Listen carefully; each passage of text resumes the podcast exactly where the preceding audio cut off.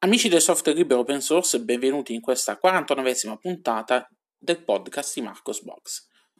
Iniziamo la settimana con una triste notizia che arriva dalla community di Peppermint.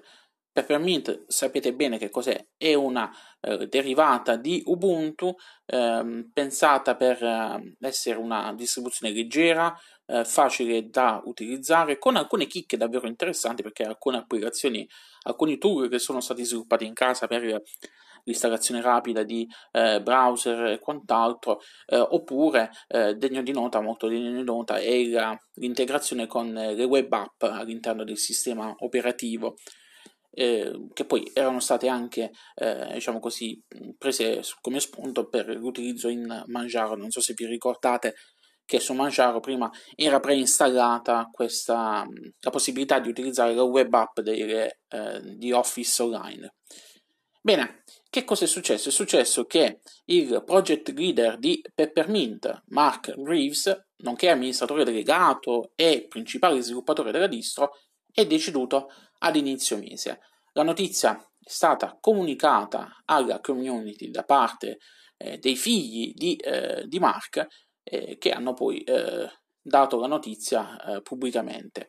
Mark è deceduto dopo una negligenza in ospedale di 10 giorni. Questa notizia eh, ha rattristato molto la comunità, ma anche eh, tutti quelli che eh, hanno incrociato in una maniera o nell'altra eh, Mark Greaves, che era comunque un, un ottimo programmatore e un, un ottimo project leader eh, ma se avete utilizzato anche la distribuzione di sicuro eh, l'avete, l'avete, incontrato nei forum e quant'altro. E riposi in pace, è davvero una notizia, una notizia triste. Passiamo alle notizie un po' più allegre, per così dire. Huawei ha annunciato il rilascio del codice sorgente di OpenEuler, la sua distribuzione Linux basata su CentOS. Il codice sorgente di OpenEware è disponibile su GT, penso che si pronunci così perché è una piattaforma cinese, che non è altro che la controparte cinese di eh, GitHub. Facendo, facciamo un po' di storia di, questo, di questa distribuzione. Che cos'è? La distro nasce nel 2016, quando Huawei ha ottenuto la eh, certificazione Unix per Euler 2.0 che è una distribuzione basata su eh, CentOS eh, e nasce come distro commerciale pensata per le applicazioni aziendali. Successivamente Huawei ha reso open source EulerOS e ha rilasciato eh, il tutto con il nome di OpenEuler. La stampante che si avvia da sola. Dicevamo, ha rilasciato il tutto sotto il nome di OpenEuler. Um, OpenEuler eh, è pensata per architetture ARM64 e X86. Se eh, state lì, lì per correre a scaricarla, mettete un freno perché OpenEware è rivolta al mondo aziendale, non è pensata per il pubblico domestico, per il pubblico desktop. Comunque, volendo potete scaricarla e eh, provare in ambiente aziendale. C'è il link su Marcosbox alla distribuzione. Vi dovete armare di tanta pazienza perché sono mirror cinesi, quindi ci metterete una vita per scaricarlo. Su, uh, su GT, che è appunto, dicevamo, la controparte cinese di eh, GitHub, eh, il codice sorgente è disponibile sotto eh, due repository, uno dedicato appunto al codice sorgente e l'altro relativo ai pacchetti software che stanno eh, su questa distro. Andatela a vedere se vi interessa. Notizie invece dal mondo di XFSE. La, il rilascio della versione 4.14 è stato lunghissimo. Eh, successivamente al rilascio della versione 4.14, il team di XFSE ha deciso di uh, dare una, una, botta di velocità allo sviluppo di XFSE eh, e quindi eh, ha deciso di iniziare subito i lavori per la prossima versione stabile che è la 4.16 che dovrebbe arrivare a stretto giro. Stretto giro nel senso fra eh, se non ricordo male fra qualche mese uno dei principali cambiamenti dell'interfaccia utente di XFSE che il team di sviluppo ha annunciato di voler appunto integrare nella, eh, nel ciclo di sviluppo della 4.16 è il passaggio alle GTK Headers Bar, ovvero alle cosiddette decorazioni lato client, le CSD per gli amici. Il primo grande passo in questa direzione adesso è venuto grazie eh, l'inclusione del codice nella libreria libxfse 4UI. Con questa modifica quasi tutte le finestre di dialogo verranno convertite in CSD per impostazione predefinita e eh, senza alcuna modifica del codice eh, nei progetti esistenti. Utilizzando questa, uh, questa, soluzione ci sono anche una serie di vantaggi per gli sviluppatori come le aree di ridimensionamento migliorate, temi più coerenti e quant'altro. Uh, Simon Steinbay, quella lettera lì che c'è alla fine, che non so come si pronuncia, che è uno dei principali sviluppatori di XFSE, ha postato sul suo blog eh, lo stato dei lavori una serie di screenshot che mostrano l'aspetto delle CSD su XFSE 4.16, eh, fatto sia nel, con, con, il tema Greybeard che con il tema Adwaita, sia chiaro che scuro. Quindi andatelo a vedere, andate magari ad approfondire la notizia. Restando in ambito XFSE, c'è stata questa settimana l'annuncio ehm, della versione 4.8 di Linux Lite, che è una eh, derivata di Ubuntu, Ubuntu LTS nella fattispecie, basata su XFCE.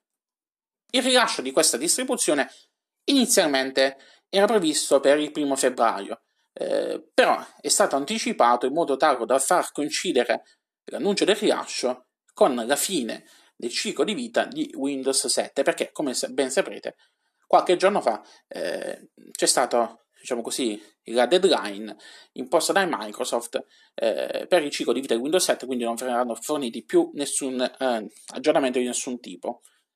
Ed è proprio agli utenti di eh, Windows 7 che Jerry eh, Bezenkon, il creatore di Linux Lite, si rivolge, si rivolge eh, con, questo, con l'annuncio del rilascio di Linux Lite 4.8 invitando tutti gli utenti Windows a compiere il grande passo e a cambiare il sistema operativo passando Linux. Nella fattispecie, passando Linux Lite. Eh, ha fatto un post sul eh, forum ufficiale di Linux Lite elencando tutti i software alternativi, sia le controparti, diciamo così, eh, di software commerciali, ma anche eh, quelli software che sono disponibili multipiattaforma e che quindi eh, se volete fare il passaggio su, eh, su, su Linux eh, non vi sentirete orfani, avrete comunque moltissimo software che magari già utilizzate su eh, Windows. Per maggiori informazioni trovate il link su Marcosbox. C'è stata poi una notizia da parte di Canonical riguardante la decisione di rimettere mano al tema di, um, di default che troviamo su uh, Ubuntu. Uh, per Ubuntu 20.04 LTS avremo un nuovo tema, o meglio, nuove varianti del tema uh, Yaru. Che cosa hanno deciso di fare? Uh, ha deciso il team di uh, Canonical, che si sta occupando di, del, del, brand e, tutto, e quant'altro, di uh, ridurre l'abbondanza di colori utilizzati per il tema, rendendo, virando tutto su alcuni colori base, quindi via il verde che eravamo abituati per, ne so, barre di scorrimento, pulsanti, selezio- selettori, eccetera, eccetera, e, e si eh, passerà al melanzana tipico di Ubuntu. Altre novità che eh, vedremo su eh, Yaru è che eh, verrà, eh, verrà introdotta. Tre versioni. Yaru Lite, che è una versione completamente chiara, eh, gli avvocati, diciamo, li avevamo già vista anche con il ciclo di sviluppo della 19.10 perché su Marcosbox, non so se vi ricordavate, avevo postato ehm, alcuni screenshot di questo tema chiaro che era apparso quando c'era stata la migrazione del tema Yaru uh, al codice di Adwaita, perché adesso il tema Yaru è legato a stretto giro con il tema Adwaita, quello di default di, uh, di Gnome quindi avremo questo tera, tema completamente chiaro, Yaru Light, Yaru Dark che è il tema scuro e eh, Yaru Standard che è una, eh, diciamo, quello lì che già eh, abbiamo come tema di eh, default su, uh, sulle ultime versioni di Ubuntu. Um, c'è stato anche l'interessamento da parte di Canonica di aggiungere un tool che molto probabilmente verrà introdotto eh, perché non è, non è, chiaro se ce la faranno in tempo a introdurlo, anche se penso che alla fine eh, si potrà fare semplicemente. Ehm, la possibilità quindi di, di, poter scegliere tra queste tre varianti del tema Yahoo direttamente nelle impostazioni.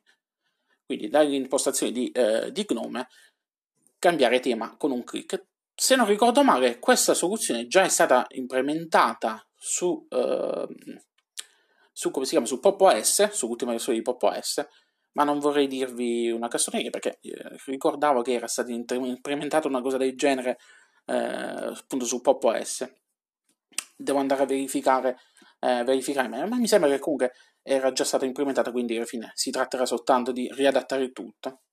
In futuro il, tem- il team che si sta occupando di questi lavori di ammodernamento del tema eh, vorrebbe anche eh, cambiare, ehm, dare la possibilità di cambiare il tema di Gnome Share sempre con un clic, senza dover fare la disconnessione della sessione, quindi ehm, riavviare tutto. Anche le icone molto probabilmente verranno ritoccate. Stanno valutando una serie di modifiche al tema di icone, sperimentando alcune icone alternative per le cartelle che mirano sia a preservare l'identità di Ubuntu, ma anche mantenere un buon contrasto sia nella variante chiara che nella variante scura.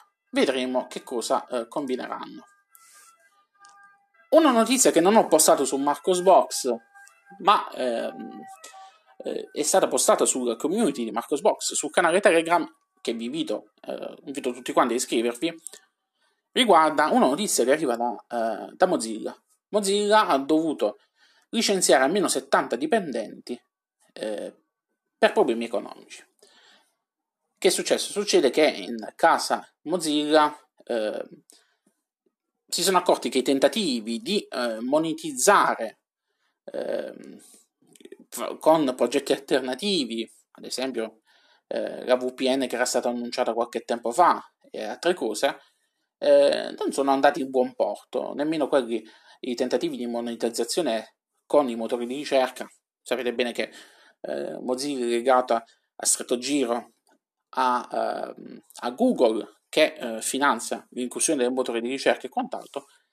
E quindi che è successo? È successo che eh, in virtù di queste ristrettezze economiche hanno deciso di operare alcuni licenziamenti non ben precisati, si parla di 70, ma potrebbero essere anche di più, ehm, e quindi di, ehm, ria, di, di, diciamo così, con quello che si risparmia, eh, continuare a investire invece in ricerca e sviluppo per creare nuovi prodotti innovativi che magari possono eh, generare un fatturato. Quindi speriamo che, eh, che questo non significhi eh, che eh, una grande purga di dipendenti da parte di, di Mozilla che si limitino soltanto a questi 70 e, e speriamo che Mozilla nei prossimi, nei prossimi mesi, nei prossimi, nei prossimi anni riesca a monetizzare un po' di più, riesca a raccogliere più fondi per mantenere aperta eh, lo sviluppo del, del, browser, perché di fatto eh, è rimasto l'unico browser alternativo, viva la resistenza verrebbe da dire, eh, che non fa uso di, eh, di Chromium come, eh, come, base.